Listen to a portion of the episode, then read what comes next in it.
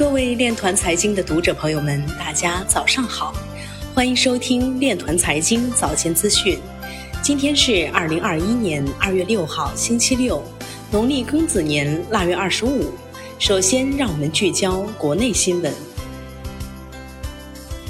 福特汽车二零二零年营收同比下降百分之十八，净亏损十三亿美元。上海临港新片区支持金融创新政策优先试点实施。小米将公布新形态屏幕技术，该技术可能与瀑布、弯曲、延伸、探索等关键词有关。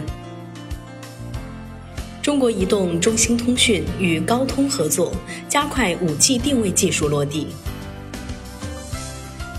接下来，让我们走进区块链领域。澳大利亚男子被指通过加密货币对冲基金诈骗九千万美元，现已认罪。西班牙税务部门发布旨在降低加密货币逃税风险的指导方针。雄安新区供应链金融信息服务平台已正式上线，开通并成功签发数字信用凭证。二零二零年，中国涉及 USDT 关联的犯罪案例达到八十五件。自二零二一年初以来，持有至少一千枚比特币的鲸鱼地址增加了两百多个。马斯克在推特提及加密资产，对市场价格及交易量产生重大影响。中国移动物联网联盟正式上线基于 IOTax 公链产品。加密金融智能服务提供商 Amber Group 将加密金融服务从机构拓展至零售消费者。姚前表示，比特币引发的全球新型货币战争刚刚开始。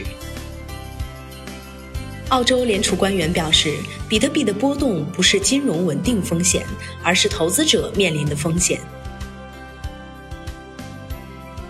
货币研究院高级分析师表示。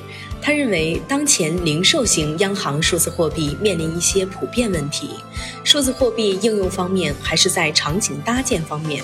目前，数字货币在渗透到零售场景进行推广，如何充分利用现有的用户资源、线上线下收单体系和场景转化能力等。